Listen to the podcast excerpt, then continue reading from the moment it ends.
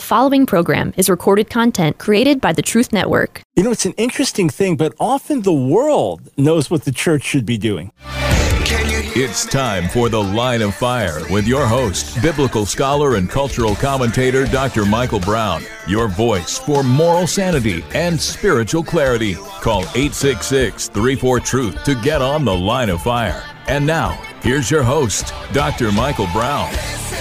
Welcome, welcome to the broadcast, friends. It is a delight to be with you. Looking forward to an absolutely terrific week here on the line of fire. All right, phone lines are open. Anything you want to talk to me about, any question you want to ask me, Bible, theology, political, moral, Israel related, doesn't matter. If it pertains to me and the line of fire, by all means, give me a call. Here's the number 866 348 7884. And just a reminder you can take our material with you right in your hand, right in your pocket, in your purse, in your wherever you want to, your shirt pocket, wherever you want to carry your cell phone with our app, Ask Dr. Brown Ministries, ASKDR Brown Ministries on Apple or Android after years of issues with getting it out on Apple. It's finally out. So we'll be reminding you about that tons of resources. When you get it, experiment with it. Look at it, click on the different links, scroll down, see what's there, and take advantage. In fact, you could be watching right now or listening right now on your app. All right. It's a really interesting thing, but often the church acts a certain way, and the world says that's not right. Christians shouldn't be acting like that, or Christians should be doing this. And, and often, the world, as hostile as it can be to the gospel, and sometimes as much as it can mock the truths of God, the world often has an idea of what the church should look like, and the world often expects the church to be different. Now, here's what got me thinking about this. This past weekend, we had our 23rd annual missions conference. Just absolutely amazing to see what our grads and our friends and colleagues have been doing around the world, serving the poor, the hurting, the outcast, bringing the gospel in practical ways, meeting people's needs. Just amazing. From from say in the Philippines, where we've got many, many works going on, many grads and, and colleagues there, but working with children, little, chil- little, little children babies that have been sex trafficked. Uh, I mean, it's mind boggling. Taking them in, caring for them, giving them a solid home in an orphanage with other kids and with spiritual moms and dads and others educating them, caring for them. From doing that to, oh, in Tanzania, one of our missionaries been there many, many years, began taking boys in, caring for them, and then it just turned into another orphanage, you know, taking in street kids that were just absolutely destitute, and then one good work after another working with a church plant. And they were helping one woman. She was so poor, she and her kids didn't have a toilet in, the, in their home, and because of wind and bad conditions, the, the sides. They, they, they, let's just say they weren't even were in their own home, protected and covered and they went in and built a toilet for them. I mean, the village was applauding the, the others in the applauding it. They were all excited for it. The, you think something that small? Well, it was massive in their life. And then on and on from all kinds of outreach and other constructive work that's being done, one good thing after another. And uh, literally, as I heard our workers sharing, and I know them, known some of them for 25 years, uh, some even longer in some cases. But some have been on the field now straight for, for 23 years. In other words, they, they've been serving faithfully in different countries. They were some of the first to go out. And as, as I hear them speak, I'm just saying to myself, amazing. We're saying it out loud amazing, amazing, amazing. Just so blessed to hear the reports and the praying and the crying out and the seeking of God. Just beautiful and wonderful. Uh, one of our grads who's been on the field with his wife 23 years, serving in Mexico and now in different nations around the world, serving with our organization. Uh, he reminded us and reminded me of something that I had said. He was he was a trained nurse, And he's, I made a comment that we can heal a broken leg, but only God can heal a broken heart. And that stirred his heart to get out and go on the mission field. The world expects the church to do all kinds of good works. The world expects the church to be caring for the poor and the needy. And when there's a disaster, for Christians to be there. They may not always acknowledge it, but there is this expectation. Well, you should be doing that. Well, why aren't you doing that? There, it may just be used to batter us. Why aren't you doing more of this? How can we not? But there is the expectation that we should be doing good works as followers of Jesus. The world expects this. The world also thinks that our leaders should not be hypocrites. Now, of course, Christians get a bad rap in the media. We understand that. The world is not going to paint a beautiful picture of the church. So you're watching something. I remember decades ago, and there's the, the local Catholic priest when he comes over to see the family, uh, just on the sly, he's getting drunk with the dad. And he's not the most moral guy. Well, of course, that's the way it's going to be portrayed. Now, the evangelical leader who's who is pro family, well, he's secretly involved in gay relationships and kills somebody. It's going to be some corrupt narrative like that. So we're going to get blasted. We're going to get falsely portrayed. We're going to get portrayed in exaggerated, caricatured ways. But there is an expectation that if you claim to be a minister of the gospel, that you should be living differently than the world. In other words, if you hear that some worldly rock star has slept with X number of people over the years, you're not surprised. In fact, you'd be surprised to hear if they've been in a in a healthy relationship with their with their spouse and never deviated, never cheated in 30 or 40 years. That would be the surprise because hey, rock star and do what you want to do, etc. It's not a surprise that they live many of them abusive lives. On the other hand, when you hear about a minister of the gospel, you're surprised. And, and the world, although the world has become more and more cynical towards this, it still brings more reproach because we're not supposed to be like this. So the world expects the church to be doing good works. The world expects ministers of the gospel to live differently.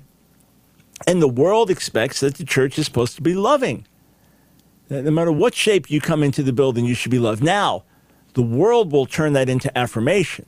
No matter what state the person comes in, no matter how they're living, no matter what they're doing, they should be affirmed. No, that's not the gospel. The gospel is going to make sinners very, very uncomfortable, but they can be accepted right where they are and loved into the kingdom of God and into transformation. When we live like this, and I've seen it on the ground, I've seen it where a church has been caring for their community for decades. And then that church comes under attack by the media because of a stance they take. The people in that community, they're not so quick to condemn the church over a godly, righteous stance because they know them. Hey, these are the people that are here for us when we needed it. These were people that were delivering meals during the pandemic. These were the people that cleaned up our neighborhood after that tornado these are the people that, that we send our kids to who are messed up on drugs and they get them into rehab. They're good people. On the ground, they do good works, and therefore the reputation of the gospel is spread through them, and therefore people have a better view about them. Now, I, I want to emphasize this good works part, all right? And I want to read some passages to you from the New Testament. Let's start in Ephesians the second chapter. Paul writes this And you were dead in the trespasses and sins in which you once walked, following the course of this world, following the prince of the power of the air, the spirit that is now at work in the sons of disobedience, among whom we all once lived in the passions of our flesh, carrying out the desires of the body and the mind, and were, by nature, children of wrath, like the rest of mankind.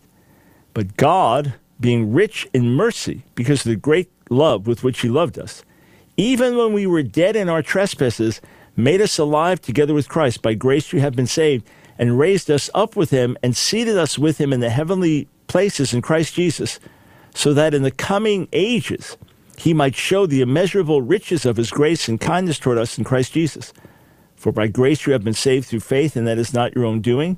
It is the gift of God, not a result of works, so that no one may boast. For we are his workmanship, created in Christ Jesus for good works, which God prepared beforehand that we should walk in them.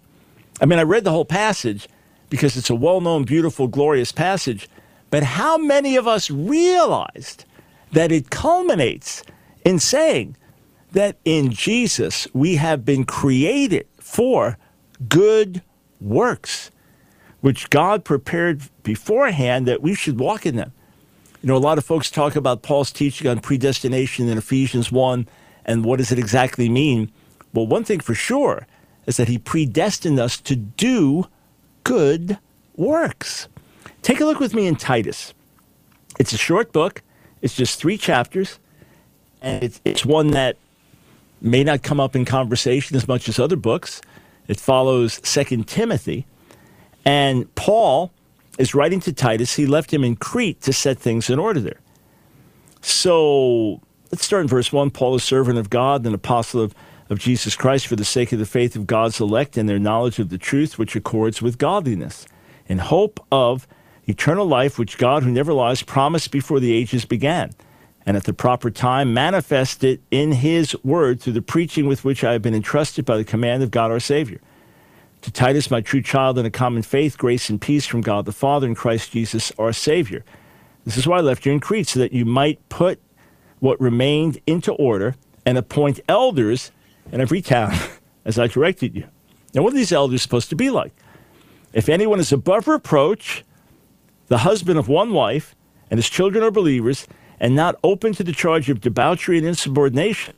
For an overseer, as God's steward, must be above reproach. He must not be arrogant or quick tempered or a drunkard or violent or greedy for gain, but hospitable, a lover of good, self controlled, upright, holy, and disciplined. He must hold firmly to the trustworthy word as taught, so that he may be able to give instruction in sound doctrine and also to rebuke those who contradict it. The high standards required for an elder, 1 Timothy 3 lays them out as well. But even more strongly put here, these high standards are something that the world expects from church leaders. Isn't that interesting? Titus also has a lot to say about good works. Stay right here. We are going somewhere today.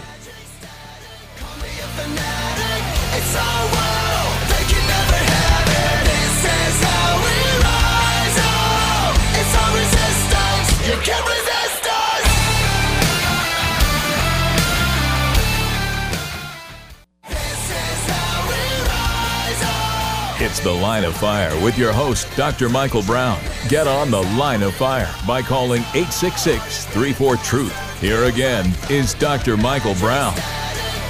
Thanks, friends, for joining us on the line of fire. Michael Brown, delighted to be with you. If you've got a question you'd like to ask me, like we do on Fridays, if something's up and you're wondering about it, and well, here's the number to call 866 348 7884. It is so important that we who profess faith in Jesus are witnesses to the world. No, we're not going to be perfect. Yes, we will have shortcomings that others can see, but we should be different than the world around us. Our families should be different. If the mom and dad are, are true believers, that family should look different than a worldly family. Oh, not every family. You're going to have worldly families, people who are not religious, people who are not of faith at all, that are the best neighbors you can imagine, very moral people, very, very committed to family life. But overall, here, am I making this up? Overall, shouldn't believers look different than the world? Overall, shouldn't our marriages be healthier than the world? Overall, Shouldn't our kids grow up to be godlier than kids in the world?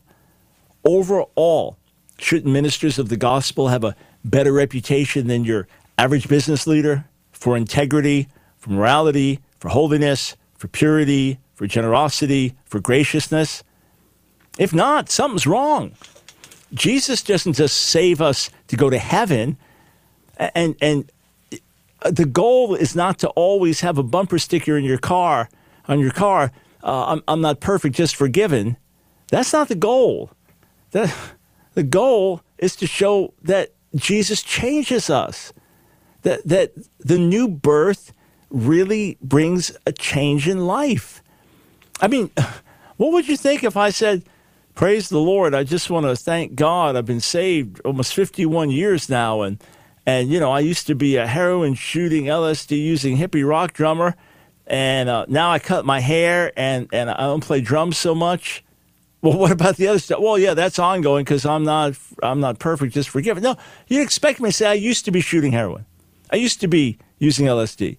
I used to be a slave to this. I used to be a slave to that. I used to have a out of control temper. I used to be nasty, I, this, this, this, but Jesus changed me. It, doesn't it say that in the Word? 2 Corinthians 5.17, that if anyone be in the Messiah, he's a new creation, she's a new creation. The old is past, the new is come. Doesn't all of the New Testament call us to live godly lives? Not by our self, well, I'm going to do it, I'm going to do it, but by God's grace working in us. Or is the new birth just empty terminology? Is the new birth nothing of substance at all? Just some term that we come up with. come on, friends. God's calling us higher. We can do it in Jesus. So I, I want to go back to, to Titus, and I want to keep reading here. So, uh, in verses 10 through 15, he has a rebuke for those who are insubordinate and from some of the local people there. And then we'll start in chapter 2. But as for you, Titus, second chapter, teach what accords with sound doctrine. Older men are to be sober minded, dignified, self controlled, sound in faith, in love, and in steadfastness. Not, not just elders in the church, but older men in the Lord in general. Titus chapter 2. Older women, likewise, are to be reverent in behavior, not slanderers or slaves to much wine they are to teach what is good, and so train the young women to love their husbands and children, to be self controlled, pure, working at home, kind, and submissive to their own husbands, that the word of God may not be reviled. So when we act in unchristian ways, it brings reproach to the word.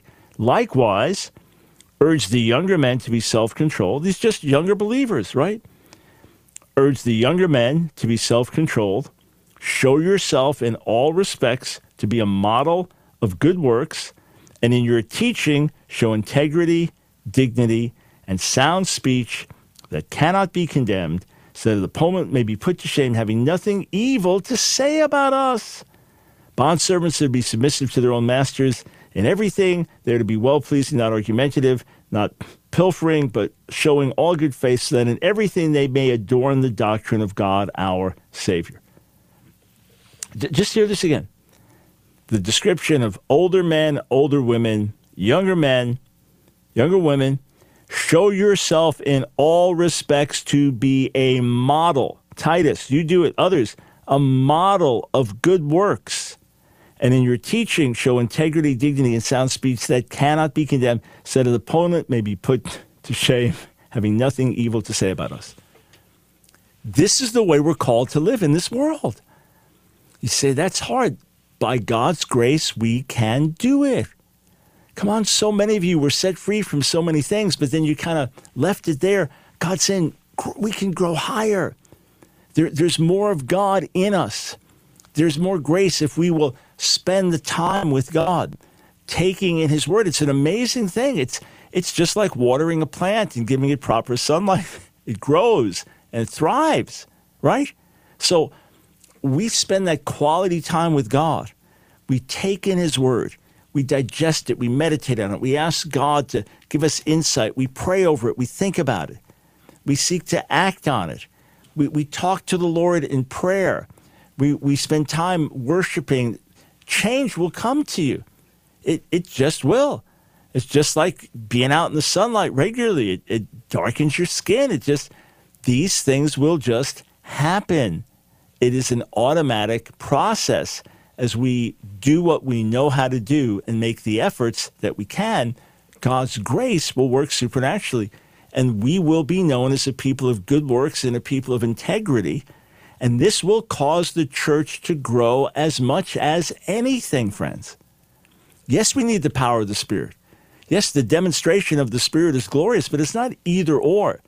It's not either character or supernatural demonstration, it's both and.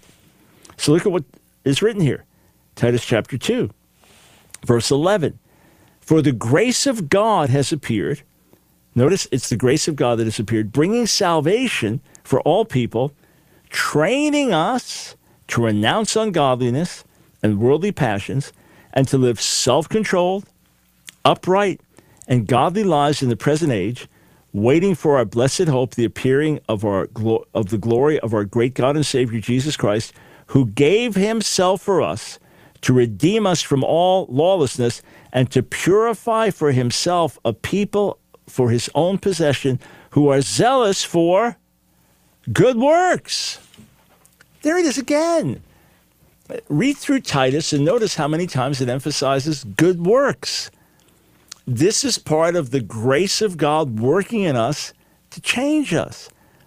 And, and as He changes us, He changes our nature, and we begin to care about people we didn't care about before. We, we begin to love people we didn't love before. We begin to notice people we didn't notice before. But, but notice in this passage that the grace of God teaches all of us, not just elders, not just senior leaders or apostles or prophets or evangelists or pastors, teachers, enables all of us to live godly, self controlled lives. That's what we should be known for as believers.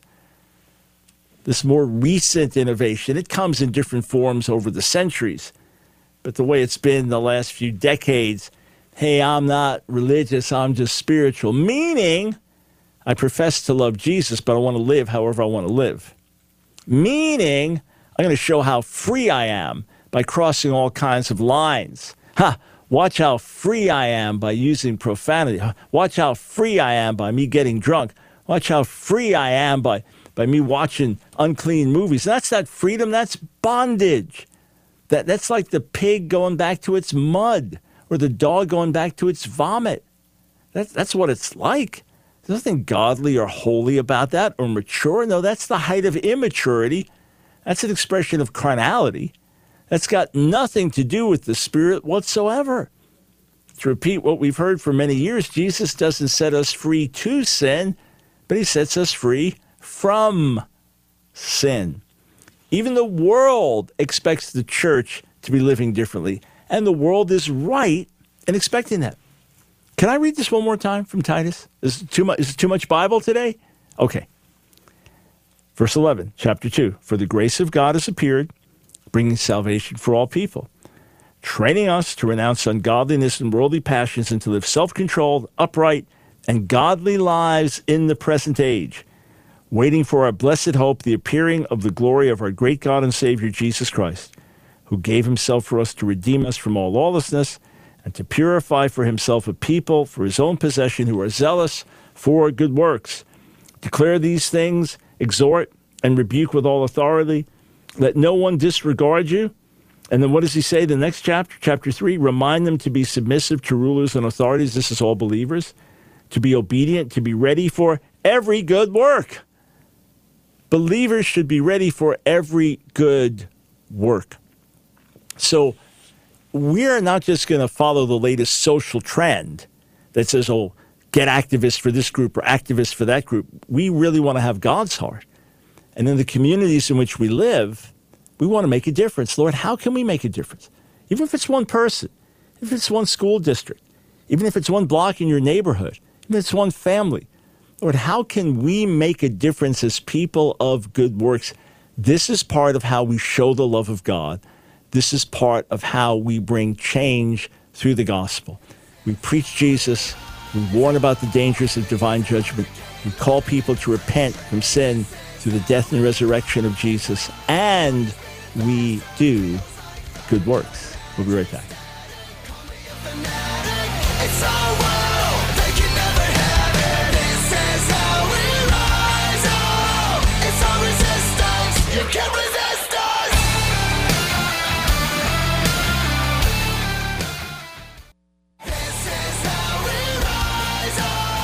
It's The Line of Fire with your host, Dr. Michael Brown. Get on The Line of Fire by calling 866 34 Truth. Here again is Dr. Michael Brown.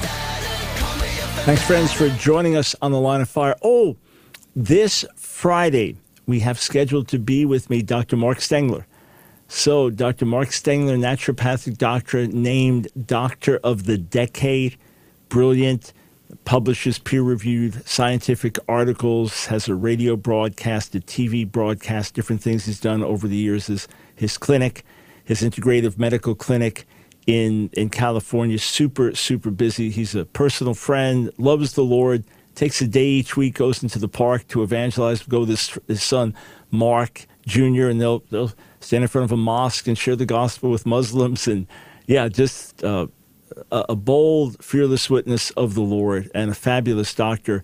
So he's going to be with us this Friday during our Q&A broadcast. So seriously, if you've got a medical question, nutritional questions, and, and you want to ask the doctor, you get to do it. Also, Dr. Stengler and his wife Angela, she's a doctor as well. They are going to be with us on our annual Israel trip. Annual our first trip in three years because of COVID uh, to Israel. So they're going to be there as well. So we're going to have at least one night with an Ask Dr. Brown night where you can sit and ask me any question you want. And then another night, God willing, with the Ask Doctors Stengler. Yes, that'll be face to face in this one. Just a, another bonus on the trip. Okay, any question you want to ask me today, not a medical question. You can ask me a question about divine healing or what the Bible says about doctors but I can't help you with a medical question. I'll give you a spiritual answer if you've got a medical question. 866 348 7884. So let's, let's just finish up with Titus. I don't know the last time you read the book, but did you realize how much emphasis it had on the subject of good works? So I'm going to read Titus 3, starting in verse 1 again. Remind them, so the believers that you're, you're mentoring, discipling, leading there in Crete, remind them to be submissive to rulers and authorities, to be obedient, to be ready for every good work, to speak evil of no one, to avoid quarreling, to be gentle, and to show perfect courtesy toward all people. Wow, what a description. These are some of the verses that remind me that when I'm interacting with those I differ with, when I'm calling leaders to account who are putting forth ungodly policies, that I don't do so in a way that is demeaning to the gospel or that gives vent for the flesh, but rather, speaking to a leader, I will address that leader with respect. If it was the president, President Biden, President Trump, President Obama, with all respect, sir, and then I would raise my issues these are some of the verses that color why I do what I do. And, and here's Paul's reason for it. He says, For we, verse 3, for we ourselves were once foolish, disobedient, led astray, slaves to various passions and pleasures, passing our days in malice and envy, hated by others, and hating one another. In other words, we acted like a bunch of jerks before. We were foolish. We were lost. And and God did not just cast us off and throw us off. He he reached out to us in his mercy to change us. So the same way we're not going to sit around self-righteously because we were once that.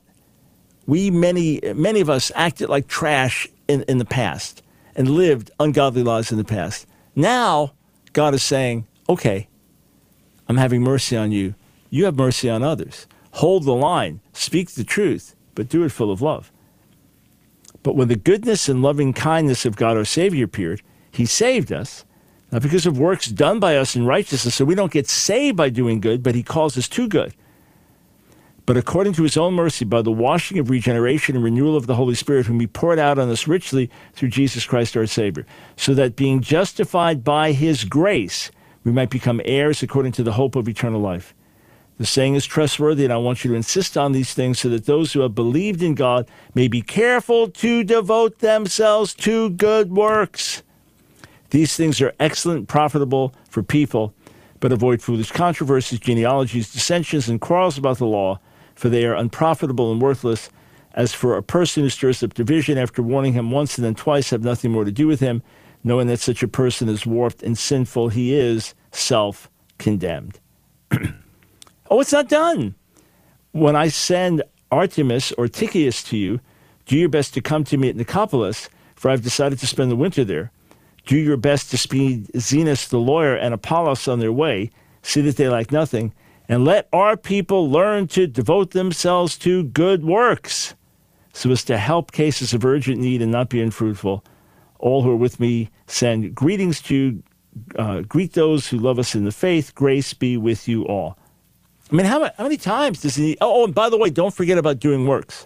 One last thing keep doing good works, especially for those in urgent need. Oh, and can I remind you to do good works that God called us to, that that He set aside for us to do before creation? That yeah, and don't forget those good works.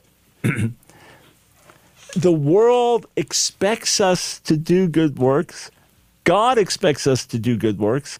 And as we go about doing good, then good comes. People are helped. Lives are changed. You say, well, what's the long term fruit of feeding a starving child? That the child lives and has an opportunity. That's the long term fruit. And most wonderful of all, could even hear the gospel and, and, and be with the Lord forever and ever. But at the very least, the child has an opportunity. The child has a chance to make it. You say, well, Mike Brown, what are you doing? Fair question, very fair question. So, first, many years ago, during the refugee crisis in Vietnam, as refugees were pouring out after the country fell to the north, South Vietnam fell to the north when America pulled out. So we were part of a church that was very much rich in good works. I mean, I remember a Sunday service where paper was given out to everybody in the congregation, and we were told before you leave, write a letter. I don't know if it's the senator or local representative. We need to write a letter challenging them to, to do the right thing in a particular policy. I don't remember what the policy was at all, but I remember Pastor said, before we leave, we're all going to do this. Also knowing if we if we left, we'd forget to do it. We were uh, strongly pro-life. Speaking of about that, back then, late 70s, early 80s, but during the refugee crisis, Pastor got up and said, look, you've got a bed, you've got a couch, take somebody in. Just went through the church. We, we just did it, just regular people. We all just did it and lived like that for years with, with refugees in our home. They became part of the family single men, single women, family, couple with a child. Just, it was our joy to do it. Then, as I began traveling overseas, serving those in other parts of the world, and seeing what they were doing in such extraordinary, tangible, hands on ways, I thought, well, what can I do to help and support them? And that's what I've tried to do over the years. So I'm, I'm not primarily an activist. I'm very active in causes. I'm primarily a voice seeking to equip and help. But because so many of my friends and colleagues are on the front lines, out doing incredible good. So I said earlier in the broadcast, as I listened to them share, I just kept saying, amazing, amazing, amazing, amazing. And, you know, this one, a pilot being trained to, to go out in frontier missions where you you take the you know, medical supplies in outlying areas, and because he's a pilot, so he's going to do this for the Lord. And his and his wife, who's had a missions heart as long as we've known her, she's praying maybe she's being a nurse so that he could bring the medical supplies, and she as a nurse could help. Just praying about that part. But this is what our folks are doing, of course, in America and around the world. So what we try to do now is support them what we try to do is is is help underwrite some of what they're doing. So everyone that supports our ministry, just so you know this, everyone that supports our ministry, our monthly torch bearers, our monthly supporters, those that that give one-time gifts or periodically certain times of the year, thank you to each and every one of you. The the first fruits of your funds go to support our missionaries around the world. The, the first fruits of what you give us, we are able to turn around and support frontline workers. And then my goal is to travel around the world to support and strengthen those on the front lines by pouring into them. there are so many different ways that we can be involved in, in doing good. You know, you can support Samaritan's Purse, which is pouring funds in, into Ukraine. You could say, well, this is this is money I could have used on something else, but I'm going to choose to be involved in doing good. It doesn't mean that you have to go to Ukraine or deliver the, the, the food yourself. Now, it could be that you, you work in the local soup kitchen and you volunteer your time to do that. Wonderful. It, it could be that you just you raise your kids, your daughters to, to be good babysitters and they just help others in the neighborhood. You know, mothers that are really overworked and, and, and mom and dad super busy and, and, and trying to put enough money just to, to, to live. And, and hey, just get a night out. But no, we don't want any money. We just want to babysit. It, it could, whatever it is, there's so many creative things. There's so many ways that we can be involved in good works. And, and again, if the constraints of life, if you say, I don't think you understand my life. At the end of the day, all I have time to do is kind of collapse and unwind between household responsibilities and responsibilities with the kids and responsibilities on the job and, and other, other areas where I serve and volunteer in the church. Oh, yeah, now I'm going to go to the soup kitchen two days a week. I, I don't have time for that.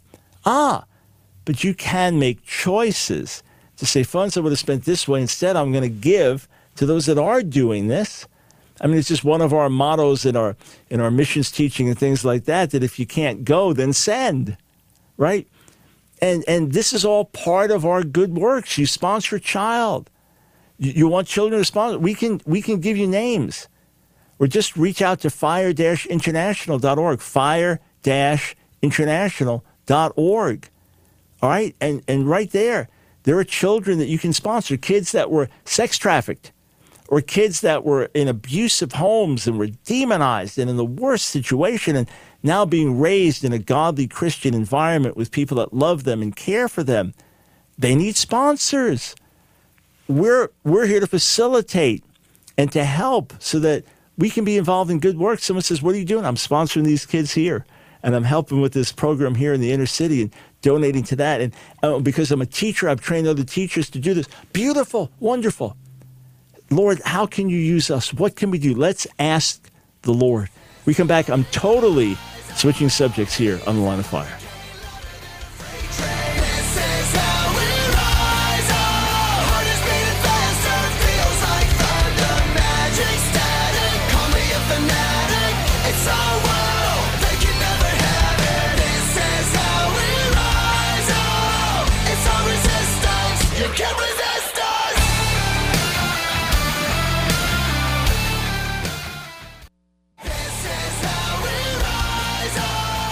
The Line of Fire with your host, Dr. Michael Brown. Get on The Line of Fire by calling 866 34 Truth. Here again is Dr. Michael Brown. Thanks, friends, for joining us on The Line of Fire. Uh, probably going to talk about this tomorrow. There is a viral video from a mom in California about, well, she's speaking to the local school board about their sponsorship of a, get this, family friendly drag queen event.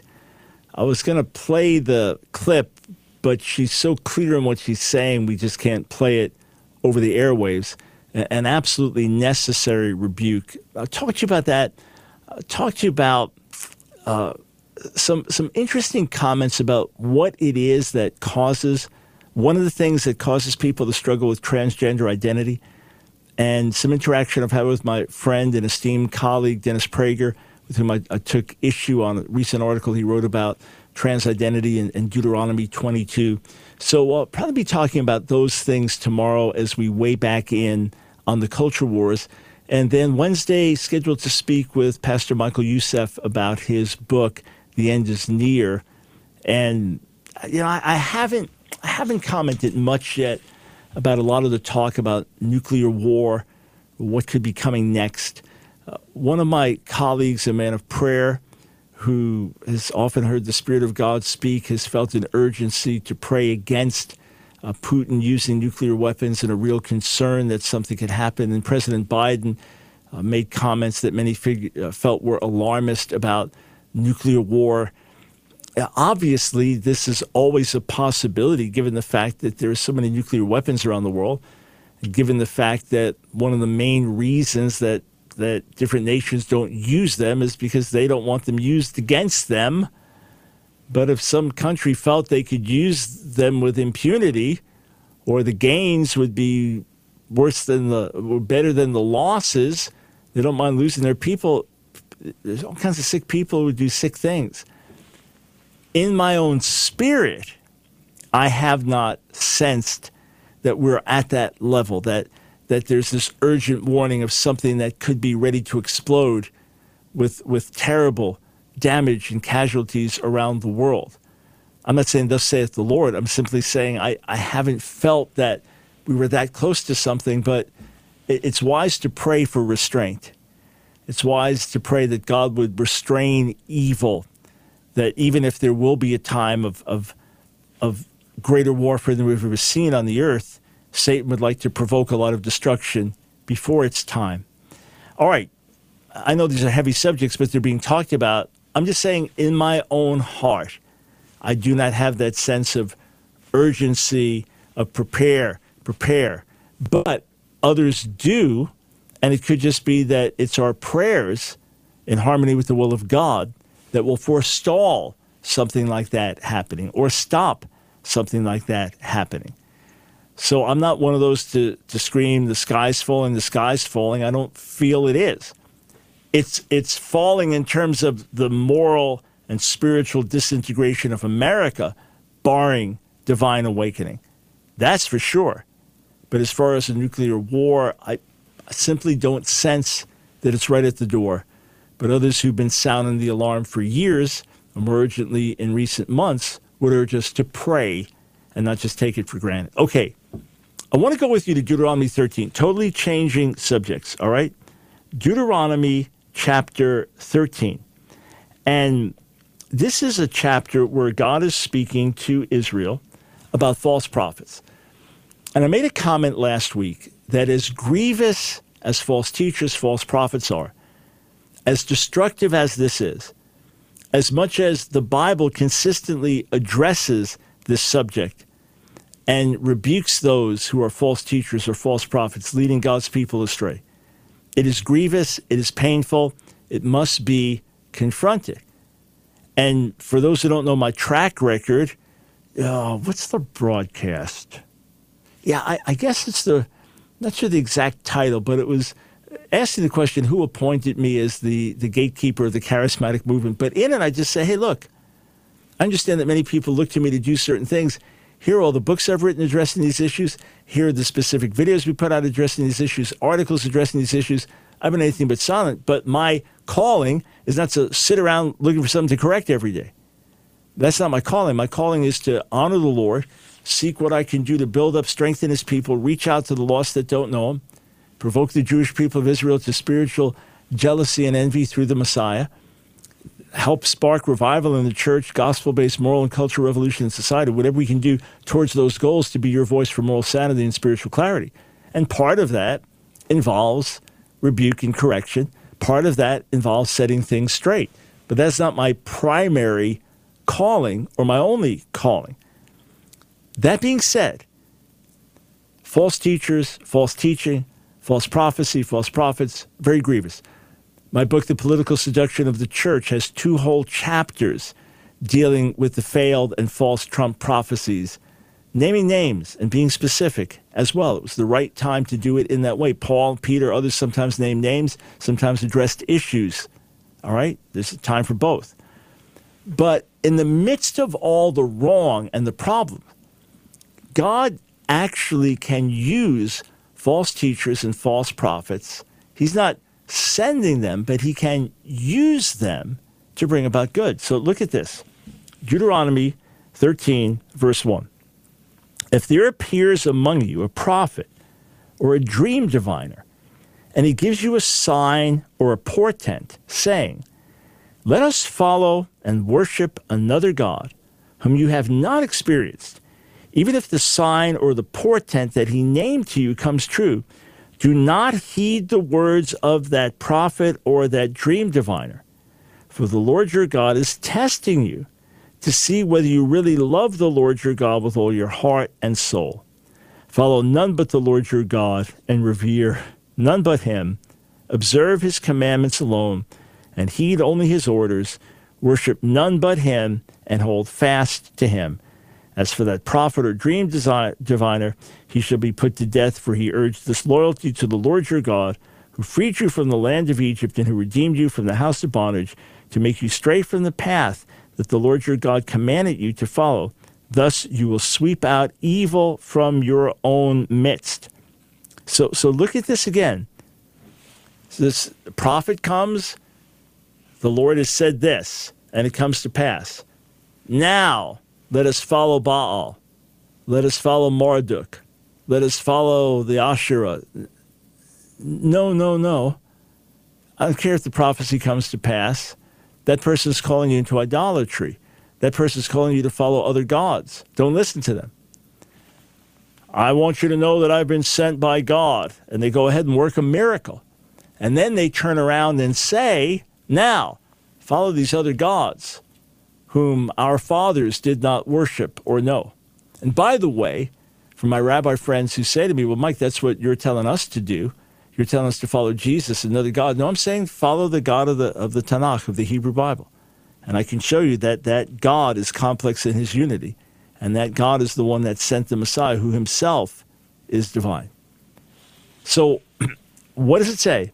Do not heed the words of that prophet or that dream diviner, for the Lord your God is testing you to see whether you really love the Lord your God with all your heart and soul. I'm saying, friends, that false teachers, false prophets, false miracle workers are grievous. Shepherds who are not really shepherds and lead the flock astray are grievous. They grieve God's heart. They should grieve our, our hearts. In the Old Testament, they were punished by death. That's how much God hated this. That being said, and while we should do what we can to rebuke them, to call them out, to call them to repentance, to expose them, well, we should do our best to do that. At the same time, God can use these people. Again, I'm not saying he sent them. One of the things about the false prophets, they claim to be sent when they weren't sent. He said, I never sent you. Just read, read through Jeremiah 23, for example. The true prophets were sent by God and given the message by God. The false prophets said, God sent me, God sent me, Yahweh sent me, when he didn't. Right? So again, I'm not saying God is sending these people. We should do what we can to expose, rebuke, correct. Absolutely. But God can work through it. God can test us through it. Are you going to follow the miracle that takes you away from the Bible and that says there are other gods and other ways to God? Or are you going to use the Bible to reject that false miracle, that counterfeit work? Are you going to listen to this amazing prophet who can read your mail and tells you things about your past and wow and prophesies about the future and then says, You don't need a Bible anymore, just listen to me. You have the word in me. Are we going to use the Bible to expose that person, or are we going to allow that person to drag us away from God and His Word? So I, I grieve when I get reports about people who left the faith, and I, I hear it regularly. Thankfully, it's a fraction of those coming to the faith, but every life counts. And it grieves me, it breaks my heart when I hear this one's fallen away, this one no longer believes, this one has renounced the faith. And, and we, we get requests from family members what do we do? How do, how do we respond? What do we say? How do we pray? It's grievous. Yeah, this one led them astray, that one led them astray. At the same time, God is testing us to see whether we'll love Him with all of our heart and mind and soul and strength. And in the process, He is purging His church. So we grieve over those who fall away and do our best to bring them back. We expose the false and call it out. But we realize in the midst of it, God is purifying and purging His people. Okay, remember, download the app now. Show's over, you got a break. Download the app or Ask Dr. Brown Ministries app, ASKDR Brown Ministries on Android or on Apple. And then if you enjoy it, give it a good rating. Back with you tomorrow.